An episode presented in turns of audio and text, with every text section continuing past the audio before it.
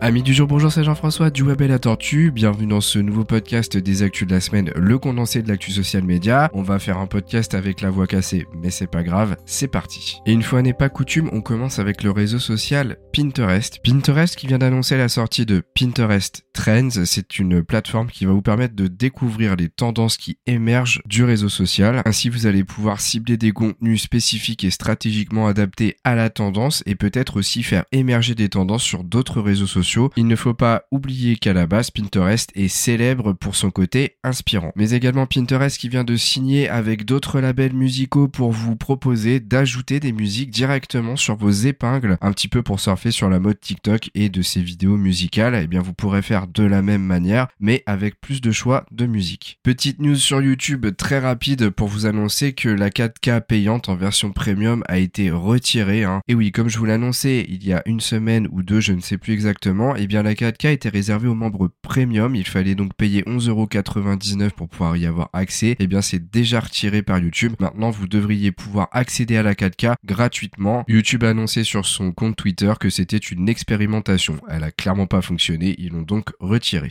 Allez, on passe à Instagram avec un listing de fonctionnalités qui sont en cours de développement. Bientôt la possibilité d'explorer les reels populaires. Vous allez pouvoir ainsi trouver des tendances et surfer dessus. Vous allez bientôt pouvoir faire des reels en co-auteur, c'est-à-dire en duo comme sur TikTok. Vous aurez peut-être bientôt aussi des trophées en fonction du niveau de succès atteint par vos reels. Et enfin une fonctionnalité que j'attends avec impatience, la possibilité de programmer à l'avance vos contenus sur Instagram directement via l'application. Jusqu'à présent, ça n'était possible que sur la Meta Business Suite. Allez, on passe à TikTok avec euh, des nouvelles fonctionnalités, notamment la possibilité bientôt de pouvoir choisir l'âge auquel est réservé votre futur live. En effet, si vous estimez que le contenu n'est pas adapté aux moins de 18 ans, et eh ben vous pourrez tout simplement l'interdire, alors à condition que le profil utilisé par la personne euh, corresponde réellement à son âge. Petit rappel pour vous annoncer que vous devriez normalement, si vous créez des TikTok bien entendu, pouvoir modifier vos sous-titres automatiquement générés après publication du TikTok. Sachez que si vous appuyez dessus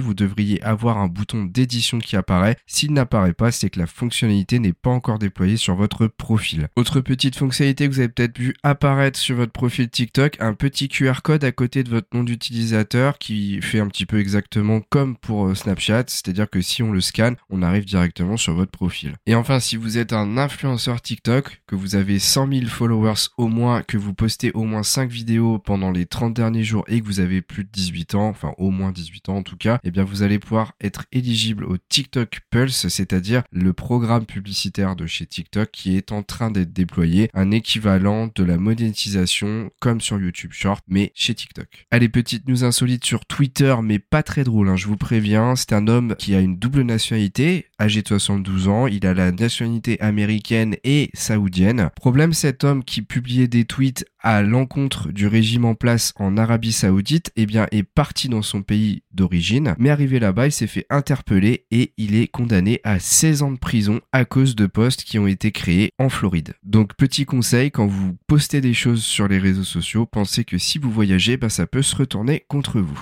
Allez, on passe à Facebook avec deux petites news intéressantes, notamment celle de Jiffy. Et oui, puisque je vous avais dit il y a quelques mois que Facebook devait racheter Jiffy, la plus grosse plateforme de GIF de la planète. Mais juste après le rachat, a été bloquée par les autorités britanniques. Et en conclusion d'un procès qui aura duré pratiquement deux ans, et eh bien malheureusement, Facebook va devoir se séparer de la plateforme puisque le tribunal a rendu son verdict et il est radical. Alors pour information, hein, il y a eu plusieurs appels qui ont été déjà mis en place par Meta, mais c'est pas passé. Hein. À aucun moment ils ont accepté, donc c'est terminé, Meta doit revendre Jiffy. Et enfin un article intéressant du blog du modérateur qui regroupe 9 fonctionnalités nouvelles qui ont été sorties pour les groupes, notamment la possibilité dorénavant de publier des reels, de partager des événements dans des stories sur vos groupes, d'envoyer des messages à tous les membres, de créer un chat pour un événement de groupe, de valoriser les membres les plus actifs, de masquer les fausses informations facilement, donc les fake news, de voir plus facilement les actions et les statistiques de groupe, de personnaliser son profil de groupe, d'adapter la modération par rapport à un contexte spécifique, et voilà. Avec ça, vous avez fait le tour de toutes les nouveautés récentes disponibles sur les groupes Facebook. Petite news sur la plateforme Discord qui vient de sortir un abonnement moins cher à 2,99$ par mois. Celui-ci va vous permettre d'ajouter des badges et des emojis personnalisés. Vous aurez aussi la possibilité de faire des uploads de 50 mégaoctets. Une stratégie évidente de Discord pour attirer plus de monde dans ses versions premium puisque moins d'un tiers des personnes actuellement utilisent la version Nitro à 9,99$.